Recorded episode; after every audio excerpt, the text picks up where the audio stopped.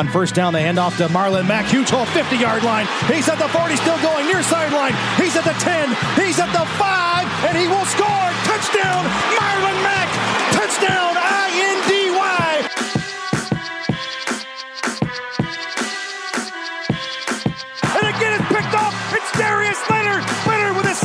INT, and he's streaking down the near sideline. He's at the 40. He's at the 30. He's at the 20. He's to go. A pick six for the Maniac.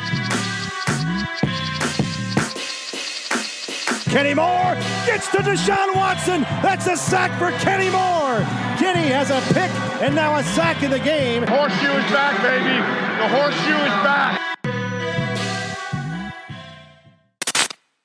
How's it going, Colts Nation? Welcome back to the Bring the Juice podcast. We are your co hosts, Derek Larger and Cody Felger. And today we're going to be breaking down the 2020 Colts draft class. And we're going to be talking to you guys. It's going to be a little different this time than the other three draft classes that we have discussed. This time we're not going to make a worst to best based off of production. We can't do that right now because it's the off season and that draft just happened. So what we're going to do is we're going to rank these as our least favorite to our most favorite draft pick. So that's how we're going to do this one because we want to just have uh, some, and that's where it might create some different, um, some different kind of moods for everyone, right? I mean, because some people might like a certain pick more than the other. So it, it's a different perspective on this one. So I'm going to go first on this because I, I, always have Cody go first here. Um, I'm going to go with my least favorite pick out of this whole draft, this 2020 draft for the Colts. And my first guy is going to be Robert Windsor. Now, the only reason that I say Robert Windsor uh, uh, in this situation is due to the fact that I think his ability to help this team is very limited at this moment. You know, we obviously added so many defensive linemen this offseason. And now we have a defensive tackle group that is near filled already. You know, uh, Robert Windsor's just going to have a difficult time finding anywhere to get any time in. And, you know, he can't, he's not very flexible. There's not a whole lot of different places you can actually put him, at least not right now.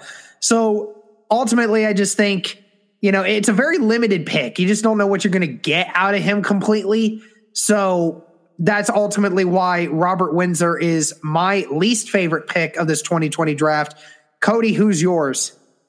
Yeah, it's Robert Windsor as well. Yeah, for the reasons you just stated, Derek, I just don't know if there's a place on this roster for Robert Windsor. Now, who knows? Maybe he's a practice squad type of guy, but you know, like you said, the investment that the Colts have made in free agency at that defensive interior, I mean, that just speaks volumes to how bad they felt that defensive interior, especially that three technique played last year. Their biggest weakness, undoubtedly. Um, but I look at a guy like Win- Windsor, who started out at Penn State as a nose tackle. He lost like 20 or 30 pounds.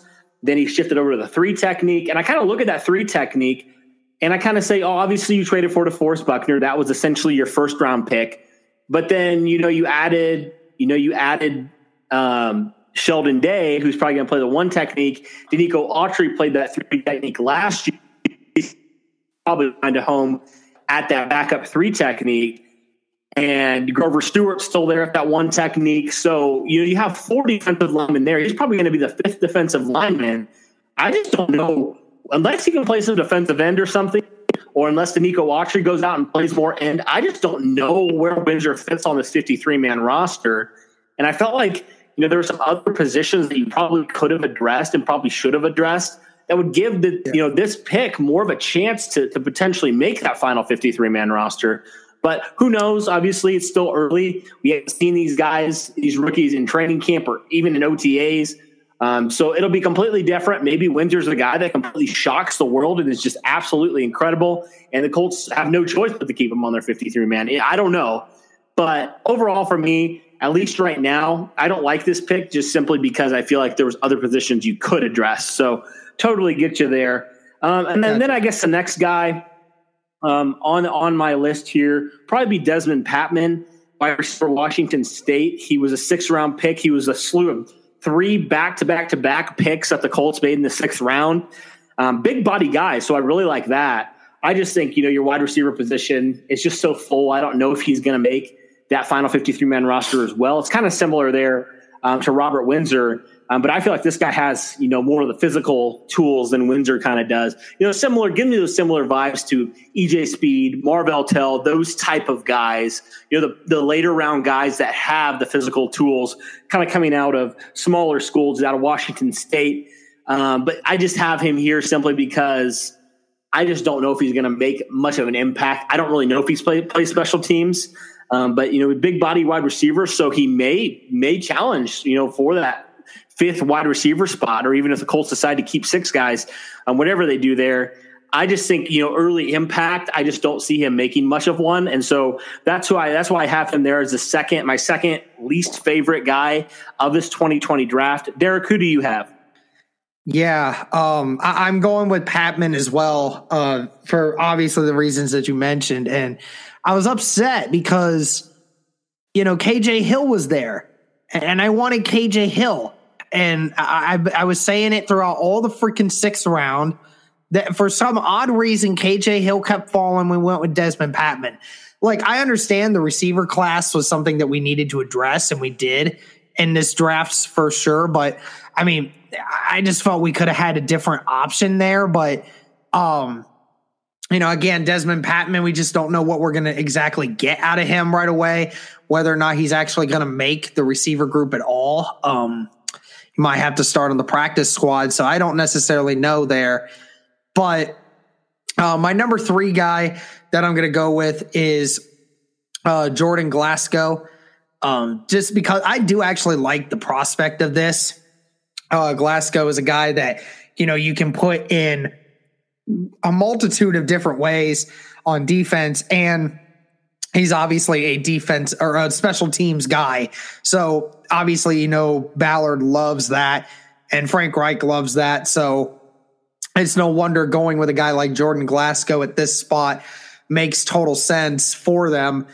But you know, I, I just think he's he might be a little limited in how he affects NFL uh, playmakers. So I'm, I'm again just another one that you know we're just going to have to see what he does in special teams to see if he can earn a spot. So Mm-hmm. Yeah, I'm going with Glasgow too.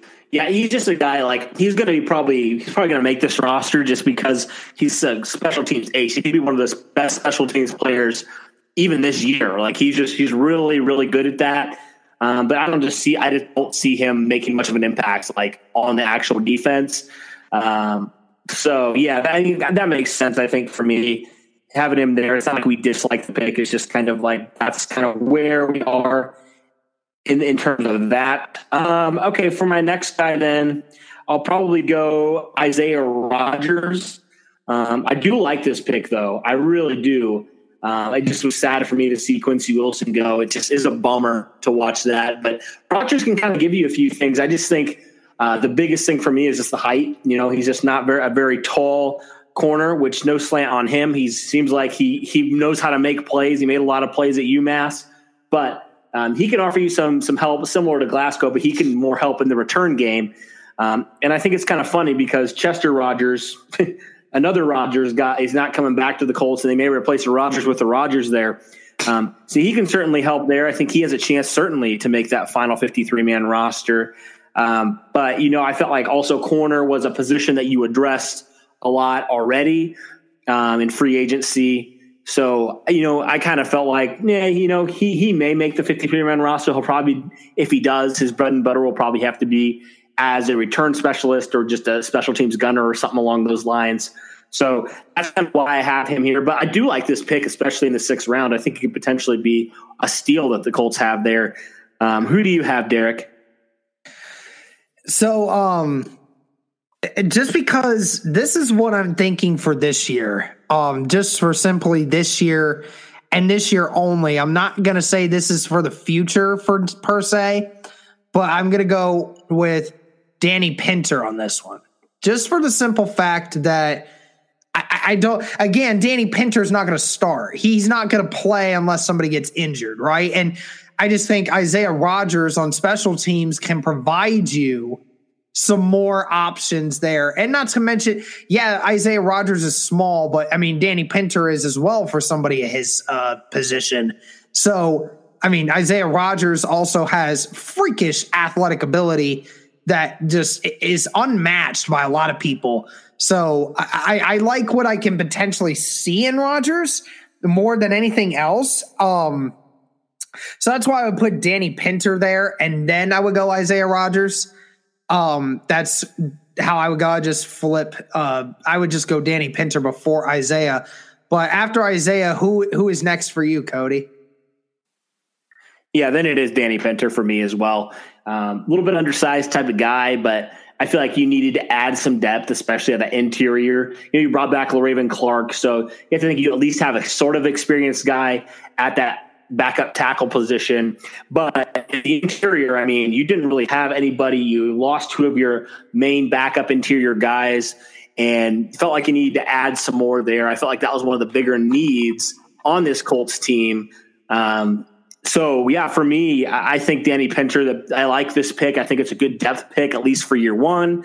Who knows? Maybe he could challenge for that guard spot next year. Um, you know, really depending on the future of what happens with Mark Glowinski, uh, that's just going to hinge on kind of Danny Pinter and how they address the offensive line, you know, in the next few years. But I certainly think he has potential fringe starter backup potential here, and I think he's a guy that could similar be kind of similar to with Joe Haeg, you know, where he can play multiple positions. You know, he played tackle in college at Ball State, and now the Colts see him more as a guard center type of guy. So he's going to have experience at all the positions, which I think is very invaluable for you know just an offensive lineman in general. And so, yeah, for me, I'm, I'm probably going to go Danny Pinter there as well. And then this this is going to be interesting. This is where we get a little bit more into kind of the dicey type picks. You know, kind of the controversial, if you will, type of type of selections and in, our in our personal favorites. I think for me, I'm probably going to go Julian Blackmon here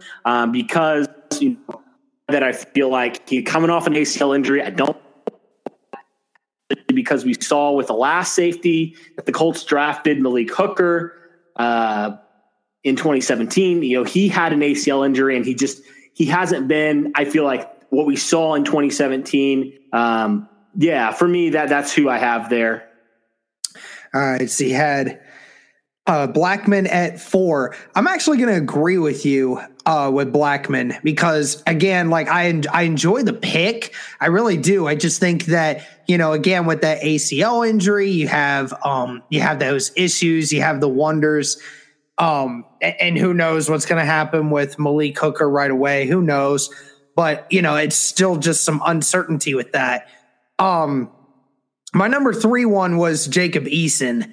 Uh, I, I just loved the value of where you got Jacob Eason when you got him in the fourth round. When most people were saying this guy's going to be a second round draft pick, you basically got him for a steal in the fourth round.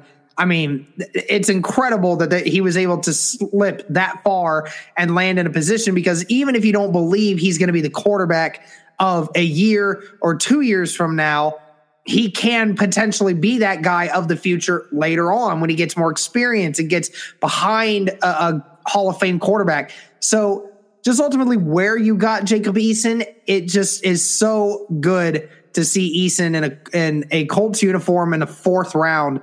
Uh, Cody, who do you have here as your third guy? Mm-hmm. Yeah, Jacob Eason as well. He, yeah, I love the value of where you got him. He can make every single throw. Um, I know there's been some questions on his commitment, you know, to football and is he passionate enough and stuff like that. I know there's been questions on that, but uh, for me, yeah, I like where you got him because I feel like the fourth round, you can be okay if he doesn't pan out. You know, he may pan out, and it may you may have gotten your franchise quarterback in the fourth round, a guy who has you know second round potential type of guy. Um, but you know, if it doesn't work out, he can just be your backup. I mean, it's like it's kind of like no harm, no foul type of guy. I mean, he could be a Marlon Mack or he could be a Zach Banner type of thing. You know, hopefully he's more of Marlon Mack than Zach Banner, obviously. But I like the the where you got him here in the fourth round because you know you don't have beyond Jacob Eason now. I mean, before Jacob Eason was drafted, you didn't have any quarterback under contract past this year. And I think that's important as well. Um, especially, you know, Frank Reich also talked about he thinks Philip Rivers could potentially play multiple years, which I think will be so valuable for Eason. He won't be drafted and then thrown into the fire in year one, maybe not even year two. So he may have two years to sit behind a Hall of Fame quarterback who has a similar playing style to him and learn how to be a pro, you know, on and off the field, which I think is huge. And also just, yeah, being able to overall, you know, just just sit there and, and just learn and just really soak it all in and not have that pressure on him in year one. So for me, yeah, I like this Jacob Eason pick, especially in the fourth round. I think it's a fantastic steal potentially that the Colts can get. Um, now moving on here to our final two. These could be a little bit controversial, um, but I think I'm going to go. Honestly, this is this may be rough for people, but I'm going to go Michael Pittman because I think Jonathan Taylor is that good. You know, you can't argue with back to back 2,000 yard seasons. And I know Michael Pittman was fantastic in his own right, right? Like he had over 100 catches. I think he dropped like five or six passes his entire career at USC, which is absolutely incredible. But I feel like Jonathan Taylor is going to take this Colts running attack to another level. I just feel like, it, you know, this Colts team had the seventh best rushing team. I think they could honestly have a top three running attack with Jonathan Taylor and Marlon Mack. There are fumbling issues, but honestly, Tom Rathman has shown his running backs do not put the ball on the turf. They do not.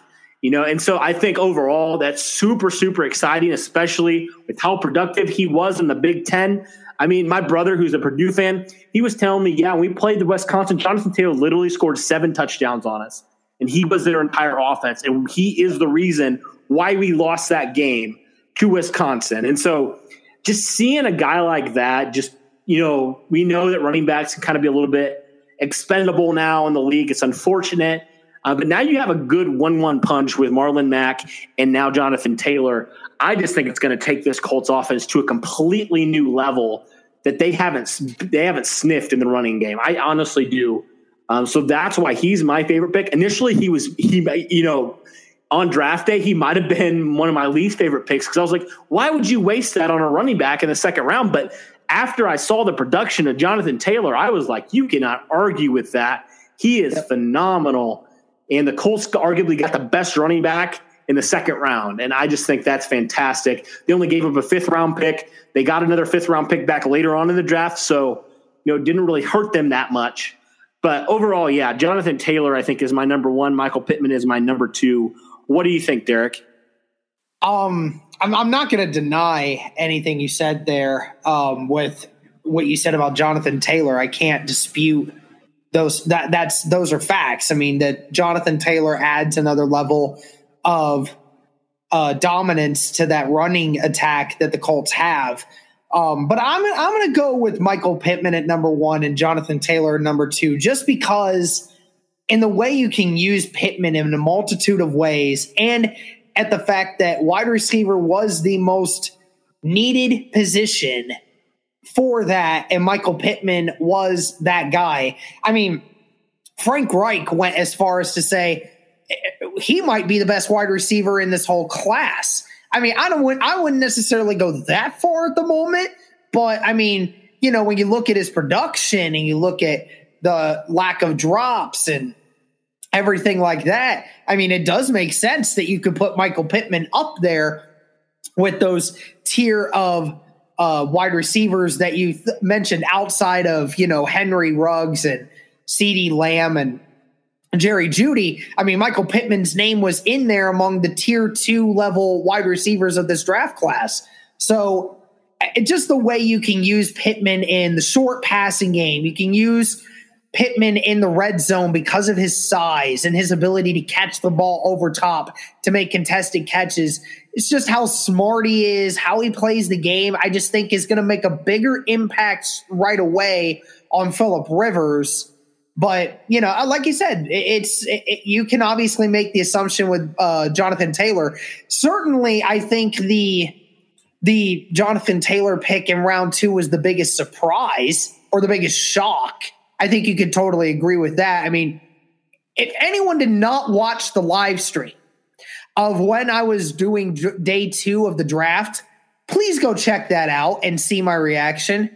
See my brother's reaction. That was one of the funniest things ever. I, I did not expect that for the life of me. But I mean, again, both of them were very solid picks. They're both going to come in right away and contribute to this offense.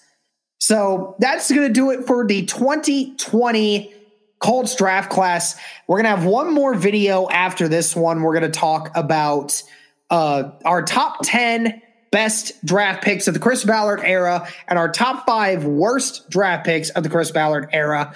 And we'll have that video uh, going after this one. So thank you guys again so much for tuning in. We hope you enjoyed. And as always, go Colts.